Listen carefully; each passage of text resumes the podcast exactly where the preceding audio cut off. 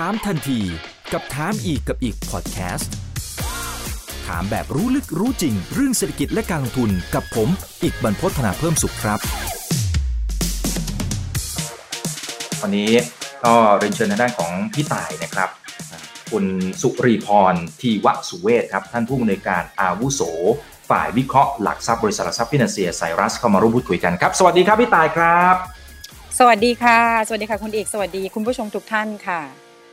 ครับวันนี้หัวข้อที่เราจะคุยกันหลักๆนะครับ ก็คือเรื่องของปัญหาชิปขาดแคลนเอ่อตอนนี้มันเป็นประเด็นอยู่เหมือนกันเพราะว่ามันกำลังส่งผลกระทบต่ออุตสาหกรรมทั่วทุกมุมโลกนะครับโดยเฉพาะอุตสาหกรรมยานยนต์นะฮะแล้วก็ตอนนี้ก็เลยจะชวนมาวิเคราะห์กันนะครับว่าเออสาเหตุมันเกิดจากอะไรนะครับ แล้วสิ่งที่กำลังจะเป็นโอกาสหรือเปล่าสำหรับหุ้นในบ้านเรานะครับ เพราะว่าหุ้นหลาย ๆ ตัวเองเนี่ยจริง ๆ ก็ทำธุรกิจที่เกี่ยวข้องในทั้งทางตรงแล้วก็ทางอ้อมอยู่นะครับ เดี๋ยวผมมีภาพตรงนี้นิดหน่อยนะครับ เป็นภาพของคุณโจไบเดน นะครับประธานาธิบดีของประเทศสหรัฐอเมริกาเนี่ยเขาก็ถือไอตัวชิปอยู่นะครับไอตัวอันนี้คือเซมิคอนดักเตอร์นะครับแต่จริงเขาถือมาตั้งแต่ประมาณสักต้นเดือนที่แล้วนะครับนะแล้วก็นัยยะของการถือเนี่ยคือเขาได้มีการเซ็น executive order นะครับเพื่อเป็นการแก้ไขปัญหาเรื่องของการขาดแคลนไอตัวนี้อยู่นะครับตัวชิปอยู่เนี่ยนะฮะเพราะฉะนั้นตรงนี้มันก็สะท้อนให้เห็นว่าเฮ้ยมันเป็นปัญหา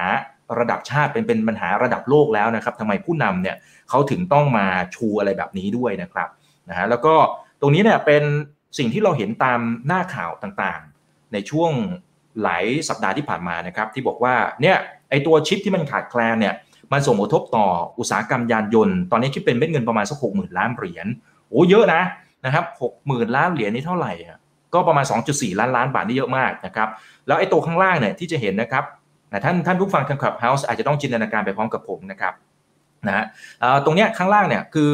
มันเป็นค่ายรถยนต์ค่ายหนึ่งแล้วกันออดี้นะครับจริงๆหลาย ๆ ค่ายนะครับออดี้เนี่ยเขาก็ประกาศว่าจะพักงานพนักงานประมาณสัก 10,000 คนนะครับเพราะว่าไอ้ตัว production กระบวนการรายการผลิตของเขาเนี่ยมันต้องชะลอลง เพราะว่าเจอปัญหาเรื่องของขาดแคลนตรงนี้และตัวจางๆข้างล่างเนี่ยไม่ใช่เฉพาะค่ายออดี้นะครับ Honda Toyota Volkswagen เจอหมด Ford เจอคล้าย ๆ กันเฮ้ยแสดงว่าตอนนี้มันเป็นปัญหาเรื่องใหญ่มากนะนะเดี๋ยวเดี๋ยวให้พี่ต่ายช่วยผมวิเคราะห์หน่อยนะครับว่าเฮ้ยไอ้รอบเนี้ยมันเกิดจากอะไร มันเป็นปัญหาที่ supply หรือเปล่าหรือว่า demand ความต้องการมันเพิ่มมากเกินไปฮะค่ะ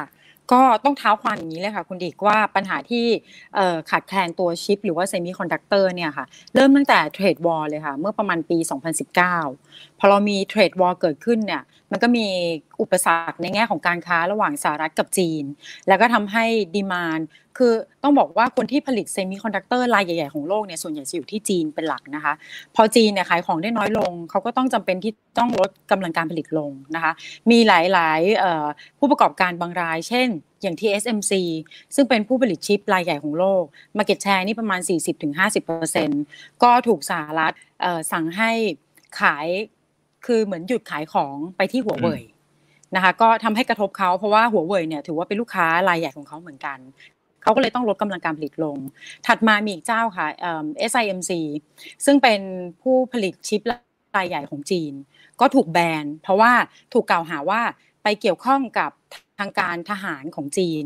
ก็เลยให้ผู้ประกอบการในสหรัฐเนี่ยแบนของ SIMC แล้วก็ลดลดคำสั่งซื้อลง SIMC ก็เลยต้องชะลอกำลังการผลิตลงเหมือนกันนะคะแต่ว่าช่วงนั้นเนี่ยเราจะไม่เห็นปัญหานี้ละค่ะเพราะว่าดีมานต่างๆเนี่ยมันยังไม่ได้ดีเหมือนตอนนี้ยอดขายรถยนต์ทั่วโลกลดลงกำลังซื้อภาวะเศรษฐกิจหลาย ๆ ประเทศทั่วโลกก็มีการชะลอตัวลง ถัดมาพอเรามาเจอโควิด โควิด -19 เข้ามาปุ๊บเนี่ยทำให้ผู้ประกอบการโดยเฉพาะautomotive พวกค่ายรถต่างๆเนี่ยต้อง shutdown ต้องหยุดกำลังการผลิตลง ก็เลยทำให้ demand ของการใช้ชิปเนี่ยมันลดลงไปอีกนะคะแต่ในขณะที่ฝั่งคอน sumer electronic เนี่ยยังมีความต้องการอย่างต่อเนื่อง เพราะว่ากระแส work from home ก็มา study from home ก็มาทำให้ตัวมือถือเอ่ยแท็บเล็ตเอ่ยคอมพิวเตอร์เอ่ยยังขายดี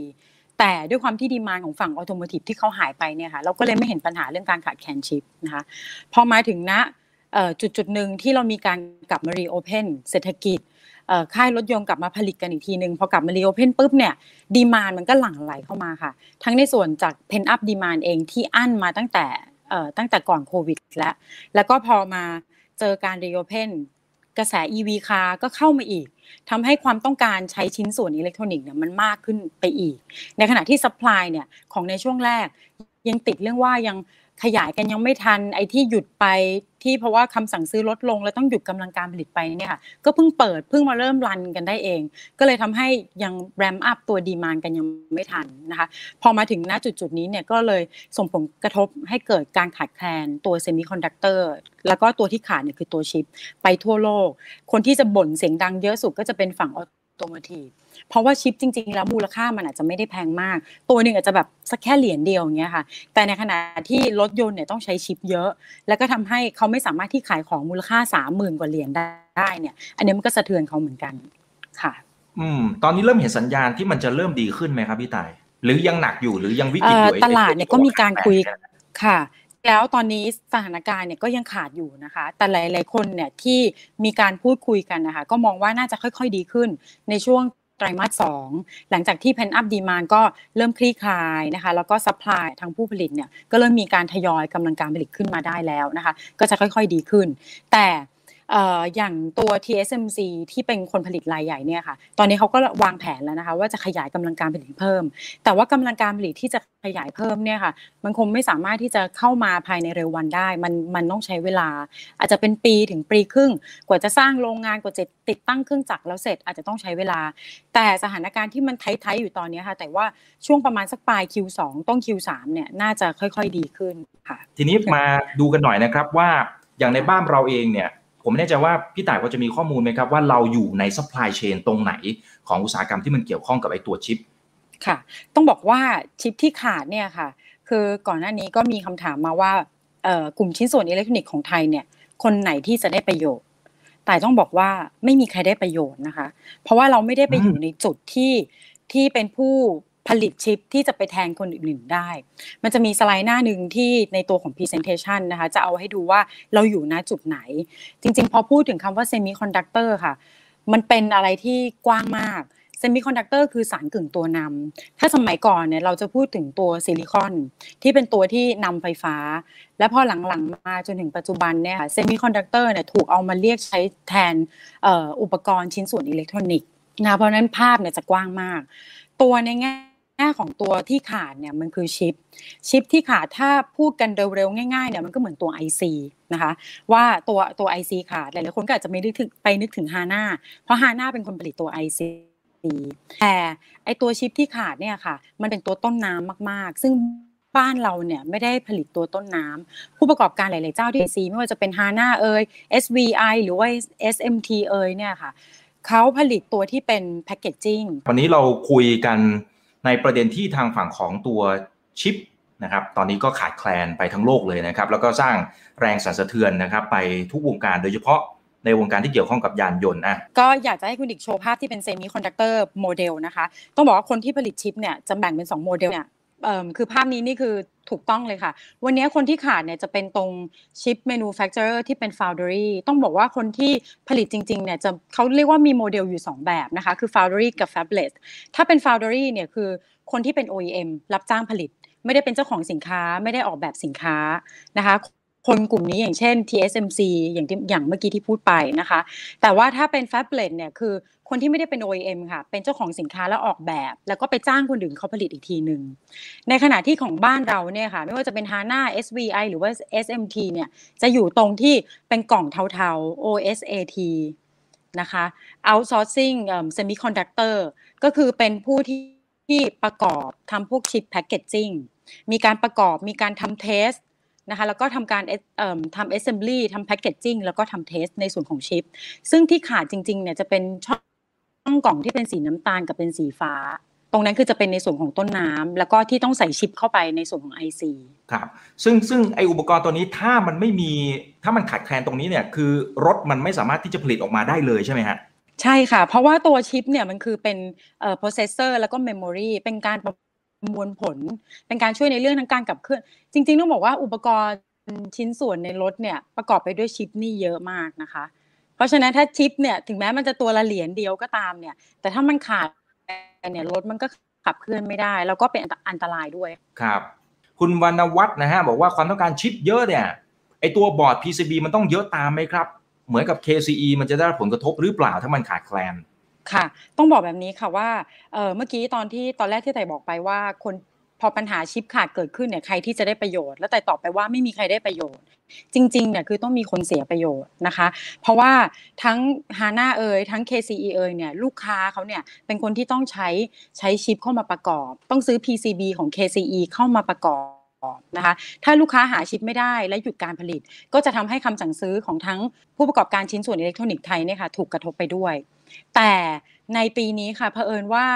ปัญหาชิปที่เกิดขึ้นเนี่ยมันมาจากดีมานที่สตรองมากแข็งแรงมาก ต้องอ้างอิงคำพูดของคุณพิธานเลยค่ะ คุณพิธานพูดว่าตั้งแต่ทำมาสิบกว่าปีเนี่ย ปีนี้เป็นปีที่ดีมานสตรองที่สุดมากคือตั้งแต่ 10 ปีมายังไม่เคยเห็นดีมานมากขนาดนี้นะคะ เพราะนั้นด้วยดีมานที่มากขนาดนี้ค่ะ วันนี้แต่ละเจ้าเนี่ยยังไม่ค่อยเห็นผลกระทบในส่วนของลูกค้าที่ จะมาชะลอคำสั่งซื้อ อาจจะมีลูกค้าบางรายที่ถูกกระทบจากเรื่องของชิปที่ขาดแคลนแต่ลูกค้าหลาย ๆ เจ้ารายอื่นๆที่ยังพอหาชิปได้เนี่ยค่ะเขาก็ยังมาส่งคำสั่งซื้อเยอะอย่างต่อเนื่อง และทั้งฮาน่าเอ่ย KCE เอ่ยหรือแม้กระทั่งเดลต้าวันนี้ต้องบอกว่าลันเต็มกำลังการผลิตกันคนนะคะ แม้ว่าลูกค้าบางรายแต่จนมา ถึงที่ตัวบริษัทเนี่ยยังเดินหน้าเต็มที่ เพราะว่า demand มากจริง เพราะนั้นในปีนี้ค่ะ แต่ผู้ประกอบการชิ้นส่วนอิเล็กทรอนิกส์ของบ้านเราเนี่ย ดูแล้วยังค่อนข้างโอ ผม recap เล็กน้อยแล้วกันนะครับ ที่ทางด้านของพี่ต่ายเองก็มีโอกาสได้พูดคุยกับทางด้านของคุณพิธานนะซึ่งก็เป็นผู้บริหารแล้วก็เป็นผู้ถือหุ้นใหญ่ของ KCE นะครับนะท่านก็บอกว่าเนี่ยตอนนี้ดีมานความต้องการมันเยอะเหลือเกินนะครับแล้วก็เยอะที่สุดในรอบ 10 ปีด้วย นะครับเพราะฉะนั้นในเรื่องของปัญหาขาดแคลนต่างๆเนี่ยตอนนี้ยังไม่ได้รับผลกระทบนะครับ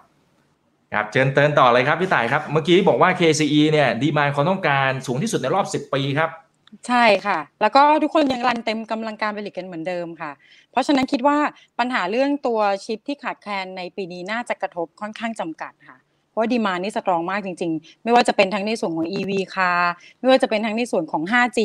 ตัว 5G นี่ถือว่าเป็นรอบใหญ่นะคะ คือน่าจะอยู่กับเราไปอีก 2 ปีอะทั้งในเรื่องของการเปลี่ยนตัวอุปกรณ์ device ต่าง ๆ อย่างมือถือ หรือเดี๋ยวต้องอ c เซสซอรี่แกจ g ตต่าง ๆ ก็ต้องตามเป็น 5G ทั้งหมด เพราะฉะนั้น demand ความต้องการตัวชิ้นส่วนอิเล็กทรอนิกส์แต่ว่ายังไงปีนี้ดูเราหายห่วงค่ะ ยังยังดูโอเคอยู่ อืมอืมครับครับ คุณอัลติเมทนะฮะบอกว่าโรงงานฟาวดรีเนี่ยต้นทุนสร้างแพงไหมครับ เลยทำให้ต้นทุนคงที่มันสูงด้วยหรือเปล่าครับค่ะ เข้าใจว่าตัว Foundry เนี่ยต้นทุนค่อนข้างแพงนะคะ อย่างข่าวที่ออกมาวันก่อนเนี่ย TSMC ก็ออกมาบอกว่า ถ้าจะสร้างรายการผลิตใหม่ต้องใช้เงินดีประมาณแบบ 5,000 ล้านนะคะ ซึ่งก็ค่อนข้างเยอะแล้วก็ต้องใช้เวลาด้วยค่ะประเด็น ต้องใช้เวลาถึงปีถึงสองปีนะคะ แล้วก็ด้วยสเกลที่ค่อนข้างใหญ่คือเน้น volume เป็นหลัก เพราะว่า Foundry เนี่ยส่วนใหญ่จะเป็น OEM เพราะต้องเน้น volume เป็นหลัก และถ้า run เต็มแบบนี้ค่ะ ถ้าไปดู gross margin ของผู้ผลิตแต่ละรายที่เป็น chip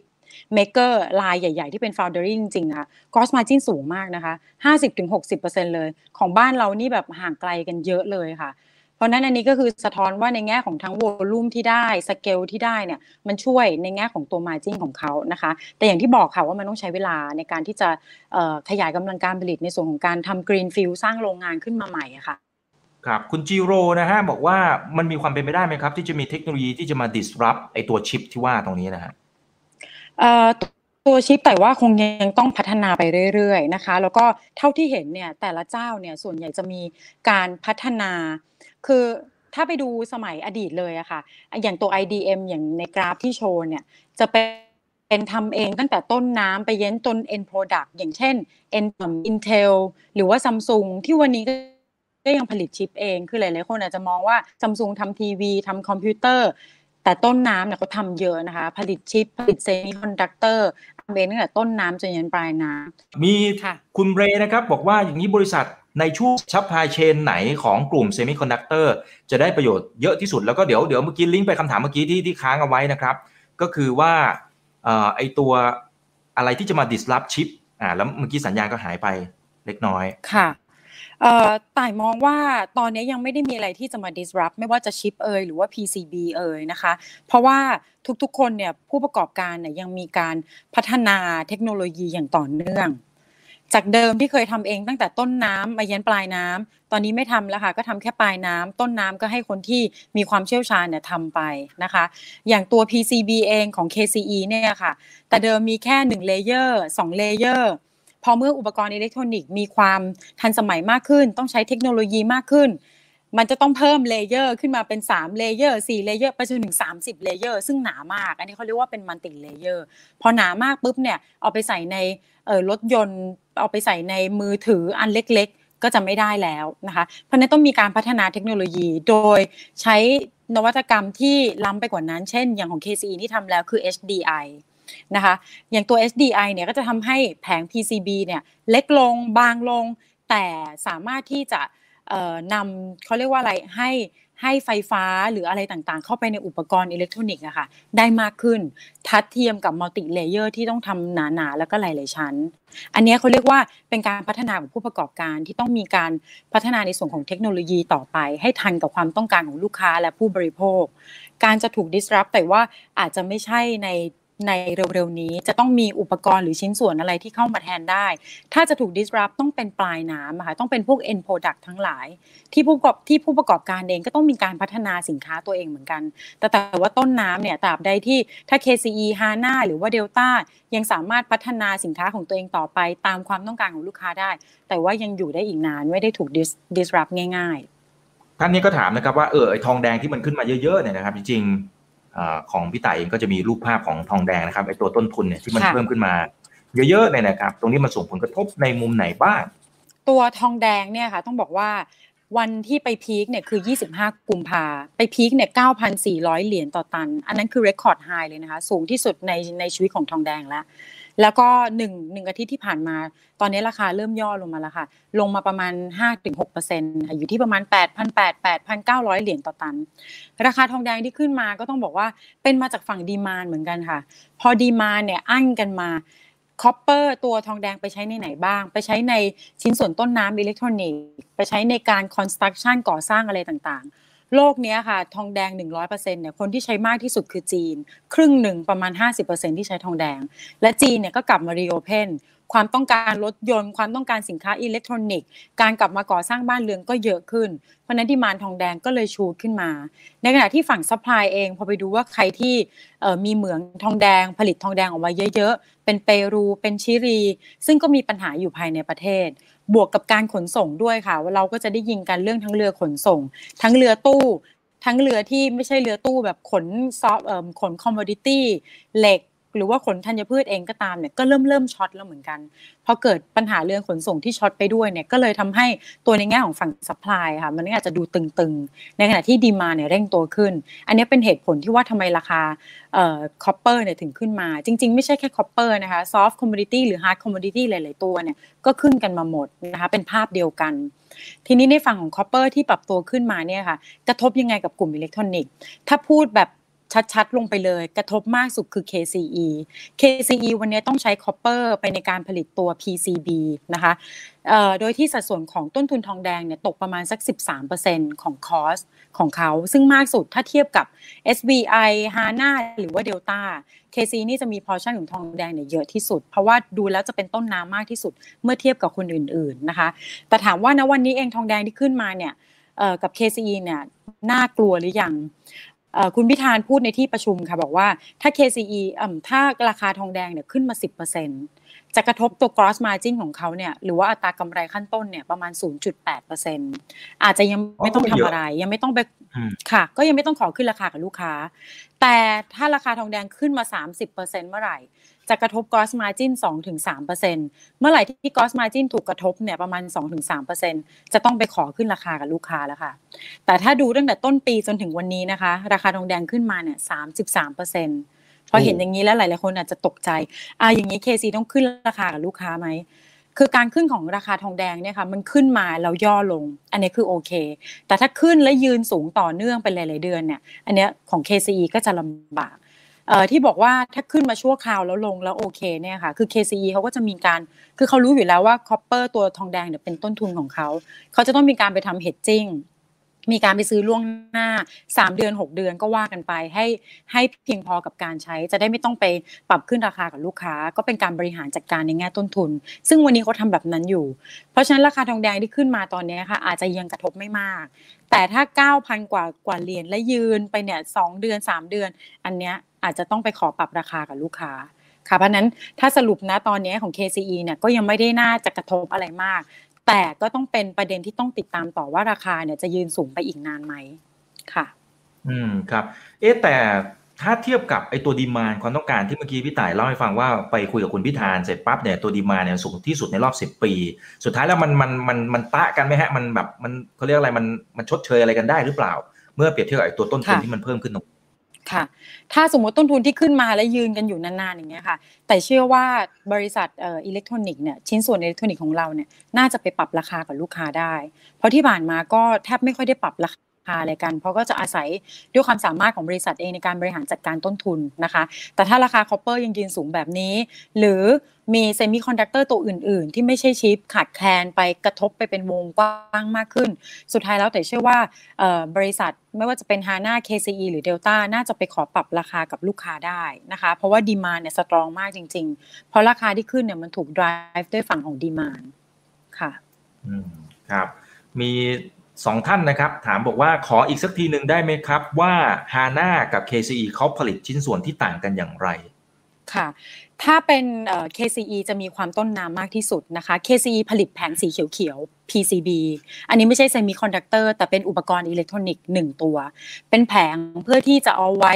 เอาตัว IC หรือเอาอุปกรณ์ต่างๆ มาวางไว้บนแผง แล้วก็เพื่อให้เป็นที่ตัวนำของไฟฟ้าเข้าไปสู่อุปกรณ์อิเล็กทรอนิกส์ต่างๆ นะคะ ถัดมาจะเป็นตัวฮาน่าฮาน่าเนี่ยต้องซื้อแผงสีเขียวของ KCE เอามาใช้ทำตัว PCBA PCBA คือการ assembly เนี่ยอย่างในรูปที่เห็นนะคะเป็นแผงเขียวๆ แล้วเอา IC เอานู่นเอานี่มาปักลงไปในแผงเขียวๆ อันนี้เขาเรียกว่า PCBA ส่วนอีกส่วนหนึ่งที่ HANA ผลิตคือตัว IC เป็น IC packaging นะคะ IC packaging เนี่ยก็จะเป็นตัวดำๆ แล้วก็มีขาอย่างที่เราเห็น ตัวนี้ไม่มีต้นทุนที่เป็นทองแดงเท่าไหร่นะคะ ส่วนใหญ่จะเป็น copper free คือไม่มีทองแดง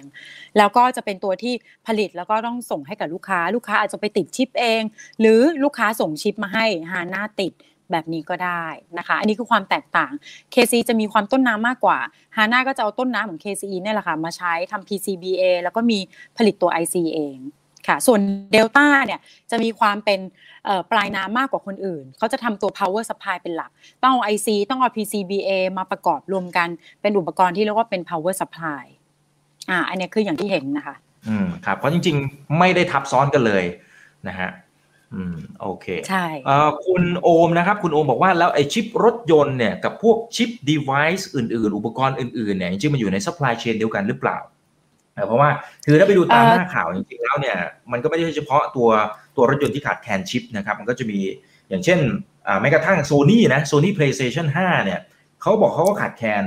นะ Microsoft Xbox นะครับที่เป็นกล่องที่มันเอาไว้เล่นเกมเนี่ยมันก็ขาดแคลนท่านนี้ก็เลยถามเข้ามาเออเนี่ย ตกลงมันชิปมาเดียวกันหรือเปล่า จริง ๆ มันต้นน้ำเหมือนกันค่ะ มันคือเป็นตัวต้นน้ำที่ขาดแคลนเหมือนกัน ส่วนใหญ่ที่ผู้ผลิตที่จะออกมาพูดว่าผลิตไม่ทันทำจนเต็มแล้วเนี่ย จะเป็นต้นน้ำในส่วนของเวเฟอร์ คนที่ผลิตชิ้นส่วนต้นน้ำเวเฟอร์ ซึ่งบ้านเราไม่มี นะคะ อันนั้นนะขาดขาดก็คือว่ายังผลิตไม่ทันกับ demand ที่เข้ามา เพราะนั้นก็เลยกระทบกันเป็นวงกว้าง auto ก็ต้องใช้ชิป ตัวมือถือคอมพิวเตอร์แท็บเล็ตอย่าง Apple ก็บ่นเหมือนกันว่าของเขาก็ขาดเหมือนกันนะคะ แล้วก็อย่างลามไปจนถึง gaming PlayStation Play 5 ที่แย่งกันซื้ออยู่ทุกวันนี้ ก็ขาดเหมือนกันก็มาจากชิปตัวเดียวกันเนี่ยค่ะ เพียงแต่ว่าชิปต้นน้ำเหมือนกัน แต่คงมีการไปปรับให้มันเข้ากับ end product ในแต่ละสินค้านั้นๆ ค่ะ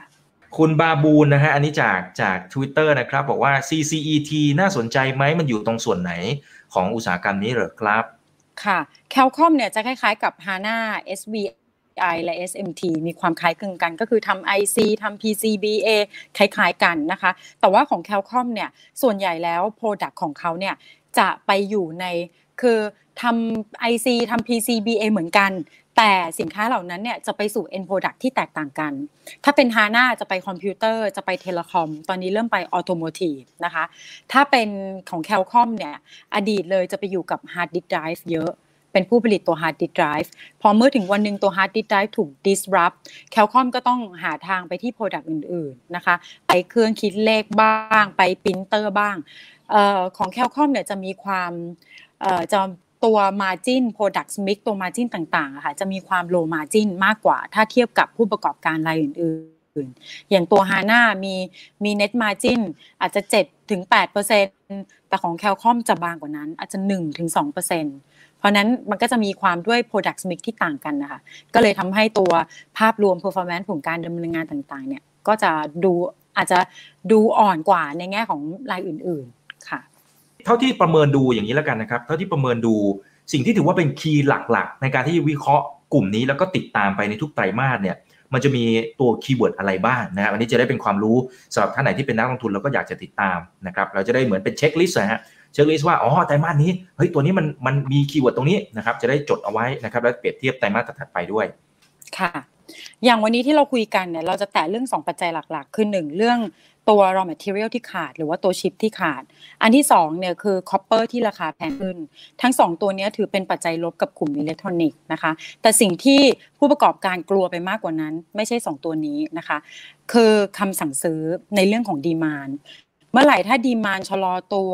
คำสั่งซื้อหายไปอย่างช่วงหลาย ๆ ปีก่อนที่เรามีเรื่องของทั้ง trade war เอยทั้งยอดขายรถยนต์ทั่วโลกลดลงเนี่ยค่ะ อันนี้กระทบในแง่คำสั่งซื้อกลุ่มอิเล็ก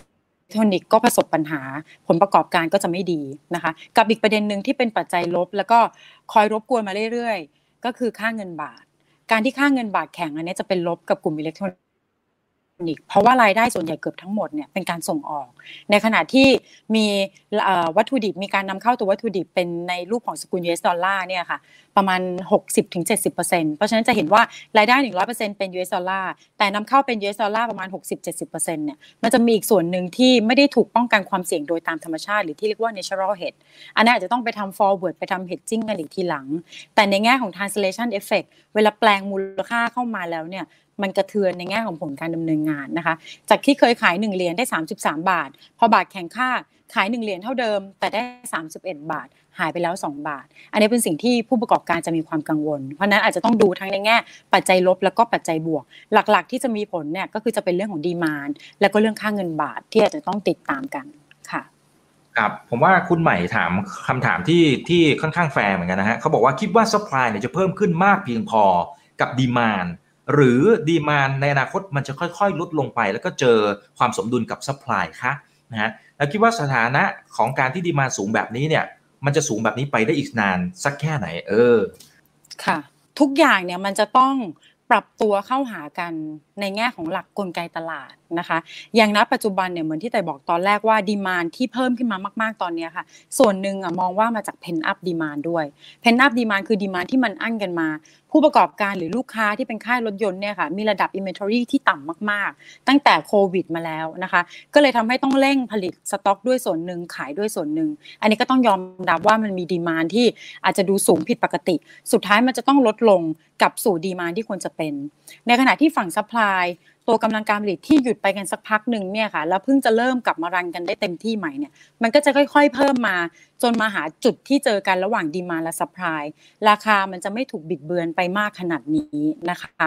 แล้วก็ในอนาคตต่ายว่าปีนี้ถึงสอง ปีนี้ถึงปีหน้าประมาณ 1-2 ปีนี้ในแง่ของ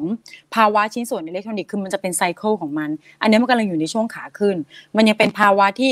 ทุกๆคนมีการปรับเปลี่ยนโมเดลใหม่ EV คาร์กำลังจะมา อย่าลืมนะคะว่า EV car มันจะอยู่กับเราไปอีกหลายปีเลย กว่าจะมาแทนรถสันดาปได้หมด เพราะนั้นความต้องการชิ้นส่วนอิเล็กทรอนิกส์เนี่ยมันจะอยู่ไปอีกสักพัก แต่ว่าไอ้ที่สูงๆแบบนี้ค่ะ มันควรจะต้องปรับตัวลงกลับสู่ระดับที่ควรจะเป็นหรือว่าที่เรียกว่าระดับปกติ นะคะอาจจะเป็นปีหน้าเนี่ยที่เราน่าจะเริ่มไม่ค่อยได้ยินปัญหาเรื่องขาดแคลนชิปกันแบบนี้แล้วค่ะครับอ่าถ้าทั้งกลุ่มพี่ต่ายเองเนี่ยชอบตัวไหน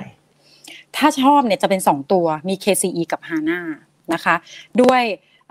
ทั้งสองคนนี้ปีนี้จะเป็น ปีที่มีผลประกอบการ turnaround ปีที่แล้วก็เจอผลกระทบจากโควิดกันไปเหมือนกันตอนในช่วงในไตรมาสสองนะคะปีนี้จะกลับมา turnaround แล้วก็ตัวในแง่ของฮาน่าจะมีปัจจัยหนุนคือเรื่องของ 5G เพราะว่าตัว IC และ PCBA ของเขาเนี่ยค่ะไปอยู่ในกลุ่มที่เป็น telecom มือถือซะเยอะนะคะ แล้วก็5ตัว 5G เนี่ยมันเพิ่งจะเริ่มมาจะอยู่อย่างน้อยไปอีก 2 ปี เพราะนั้นภาพเนี่ยเขาน่าจะได้ demand ก็ยาวตามในแง่ของ 5G ไปนะคะ แล้วก็กำลังการผลิตตอนนี้ก็เต็มมาก ก็เลยต้องมีการขยายกำลังการผลิตในส่วนของที่อยุธยา จะเริ่มเข้ามาช่วงในไตรมาสหนึ่งนี้ฮาน่าเนี่ยผู้บริหารเป็นคนค่อนข้าง conservative มากค่ะ ถ้าเขาไม่เห็นว่า demand หรือ volume เนี่ยที่เข้ามาเนี่ยมันมากมันมากจริง ๆ แล้วสามารถ sustain ได้เขาจะไม่ตัดสินใจขยายกำลังการผลิต เพราะนั้นการที่เขาตัดสินใจขยายกำลังการผลิตเนี่ยแสดงว่าต้องเห็น demandที่ซัสเทนได้ระดับหนึ่งนะคะแล้วก็มากพอ แล้วก็ราคาเป้าหมายที่เราให้เนี่ยคือ 60 บาทสำหรับฮาน่านะคะ แล้วก็อีกส่วนอีกตัวหนึ่งของตัว KCE เนี่ยที่เราชอบเนี่ยก็เพราะว่าตัว PCB เนี่ยค่ะเขาขายไปในออโต้ คือหลายๆคนก่อนหน้านี้ไต่จะได้ยินคำถามว่าพึ่งพิงออโต้เยอะ 60-70%เป็นออโต้ เมื่อไหร่ที่ยอดขายรถยนต์ลดลงก็จะกระทบ KCE วันนี้ค่ะเราเห็นแล้วว่ารถยนต์เนี่ยจากสันดาปกำลังจะไปสู่ EV ค่ะ ในรถหนึ่งคันเนี่ยมีมูลค่า PCB ที่อยู่ในนั้นเนี่ย ถ้าเป็นรถสันดาปเนี่ยต่ายว่าประมาณ 40-50 เหรียญต่อรถหนึ่งคัน แต่ถ้าเป็น EV คาเนี่ยค่ะ ด้วยความที่อะไรอะไรก็เป็นอิเล็กทรอนิกส์ไปหมด และยิ่งเป็นรถยนต์ที่ไม่ต้องใช้คนขับเนี่ย ยิ่งต้องมีการใช้ชิ้นส่วนอิเล็กทรอนิกส์เยอะขึ้น ความต้องการใช้ PCB ในรถก็จะมากขึ้น มูลค่า PCB ที่จะไปอยู่ในรถ EV ค่ะ ต่ายว่ามันจะมากขึ้นไปอีกเท่าตัวหนึ่ง เหมือนที่คุณพิธานแกก็ชอบเล่าให้ฟัง อาจจะเห็นแบบร้อยถึงร้อยี่สิบเหรียญต่อคัน อันนี้เป็นมูลค่าของ PCB ที่จะอยู่ในรถ เพราะนั้นความต้องการใช้ PCB เนี่ยแต่ว่ามันยังจะมากขึ้นไปอีก ตราบจนที่ EV คาร์เนี่ยจะเริ่มมีการใช้กันโดยทั่วไป นะคะ อันนี้ก็ในแง่ของแนวโน้ม ภาพรวมคำสั่งซื้อของ KCE เนี่ยก็ยังดูดี แล้วก็ราคาเป้าหมายที่ให้เนี่ยค่ะคือ 63 บาท 50 ค่ะ ก็เลยชอบทั้งคู่ค่ะ SMT ปีนี้ธุรกิจน่าจะ turnaround turnaround หรือไม่ฟื้นตัวน่าสนใจไหมครับค่ะ SMT ก็ต้องบอกว่าเป็นอีกคนที่ก็น่าจะ turnaround จริง ๆเขา ไปสะดุดตั้งแต่ช่วงน้ำท่วมแล้วค่ะ ปี 2010-2011 นะคะ แล้วก็คืออิเล็กทรอนิกส์นี่สำคัญมากคือในแง่ของ volume และคำสั่งซื้อ เพราะนั้นถ้าน้ำท่วมปุ๊บเราไม่สามารถกอบกู้บริหารจัดการได้ทันทีเนี่ยก็จะเสียลูกค้าไป SMT ก็เป็นหนึ่งในนั้นนะคะพอเสียลูกค้าไปก็ใช้เวลานานอยู่หลายปี เปลี่ยนผู้บริหารอยู่หลายชุด จนมาปีนี้ค่ะ ก็จริงๆ เปลี่ยนผู้บริหารชุดใหม่เนี่ยตั้งแต่ปีที่แล้วแล้วนะคะ แล้วก็ได้ผู้บริหารชุดใหม่เข้ามา ผู้บริหารชุดใหม่เนี่ยเก่งในเรื่องของ marketing มีการไป communicate ไปรักษาความสัมพันธ์กับลูกค้า เดินหน้าหาลูกค้ามากขึ้นลูกค้ารายเก่าๆของ SMT นี่แหละค่ะ ก็มีการไปสร้าง relation ให้แน่นแฟ้นมากขึ้น ก็เลยได้คำสั่งซื้อเนี่ยเข้ามา แม้ว่าภาพอิเล็กทรอนิกส์เนี่ย คือถ้าสมมติว่าปีนี้ถึงแม้ว่า demand จะไม่ดีอย่างนี้นะคะ แต่ก็คิดว่า SMT ก็ยัง turnaround อยู่ดี เพราะว่าด้วยความที่ไปหาลูกค้ารายเก่ากลับมา ไปได้ market share จากคนอื่นๆมาบ้าง ก็เลยทำให้ตัวคำสั่งซื้อเนี่ยกลับมามากขึ้น เราจะเห็นเป็นภาพที่ turnaround ปี 2019 เนี่ยขาดทุน ปี 2020 เนี่ยเริ่มมามีกำไรตอนในช่วงครึ่งปีหลัง ปี 2021 เนี่ยค่ะคิดว่าจะเห็นมีกำไรเนี่ยตั้งแต่ในไตรมาสหนึ่งต่อเนื่องเป็นต้นไปจนถึงในไตรมาสสี่นะคะก็เป็นอีกตัวหนึ่งที่ turnaround แต่ด้วยความที่ไซส์เขายังเล็ก แล้วก็ value added ในสินค้าเนี่ยอาจจะยังสู้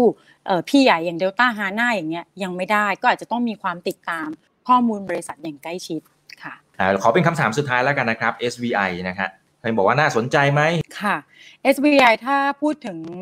ตัวธุรกิจนะคะ ก็เป็นอีกคนนึงก็ได้ประโยชน์จากเรื่องของ demand ชิ้นส่วนอิเล็กทรอนิกส์ที่สตรองเหมือนกันนะคะ แล้วก็ลูกค้าของเขาเนี่ยหลักๆ จะอยู่ในยุโรปในสแกนดิเนเวียซะเยอะ การแข่งขันเนี่ยก็จะไม่ได้รุนแรงมากนะคะ และก็ตัว SBI เนี่ยก็จะมีการเจาะกลุ่มลูกค้าที่เป็น niche market นะคะ ทั้ง medical เอ่ยทั้ง audio communication ต่างๆนะคะ อันนี้ก็ถือว่าน่าจะเป็นไปในภาพเดียวกับภาพรวมของอิเล็กทรอนิกส์ ของในปีนี้ที่น่าจะเติบโตได้นะคะ ก็คุณโพคุณพงศักดิ์ก็อาจจะต้องลีฟออกจากการเป็น CEO นะคะ 12 เดือน แต่ว่าก็บริษัทก็มีการแต่งตั้งผู้บริหารท่านใหม่นะคะ ก็เป็นผู้บริหารที่อยู่ในทีมเดิมแล้วค่ะแล้วก็มีความเชี่ยวชาญเหมือนเดิมนะคะ ขึ้นมาดำรงตำแหน่งรักษาการแทนนะคะ ก็คิดว่าภาพรวมการดำเนินธุรกิจเนี่ยไม่น่ามีปัญหาอะไรค่ะพี่ต่ายครับถ้าจะไปติดตามพี่ต่ายเนี่ยตอนนี้มีอะไรที่อยากจะบอกคนดูนะครับ ให้เขาไป จอยตรงไหนได้บ้างนะครับ ค่ะ ก็ฝากติดตามนะคะ รายการของทาง Financial Cyrus นะคะ ก็ติดตามได้ทั้งเพจ Facebook YouTube Clubhouse เราก็มีนะคะทุกเช้าเลยค่ะ รายการ Stock Update นะคะ จะมาตั้งแต่ 8 โมงครึ่งจนถึง 9 โมงครึ่งโดยประมาณนะคะ อัปเดตทั้งภาพพื้นฐานภาพเทคนิคนะคะ เจอนักวิเคราะห์กันทุกท่านนะคะ ติดตามได้เข้าไปใน Financial Cyrus Security พิมพ์เข้าไปใน Facebook ได้เลยค่ะ วันนี้ขอบคุณนะครับ ทุกท่านที่ติดตามชมด้วยครับ สวัสดีครับ ถ้าชื่นชอบคอนเทนต์แบบนี้อย่าลืมกดติดตามช่องทางอื่นๆด้วยนะครับ ไม่ว่าจะเป็น Facebook, YouTube, Line Official, Instagram และ Twitter จะได้ไม่พลาดการวิเคราะห์และมุมมองเศรษฐกิจ และการลงทุนดีๆ แบบนี้ครับ อย่าลืมนะครับว่าเริ่มต้นวันนี้ดีที่สุด ขอให้ทุกท่านโชคดี และมีอิสรภาพในการใช้ชีวิต ผม อีกบรรพฒนาเพิ่มสุขครับ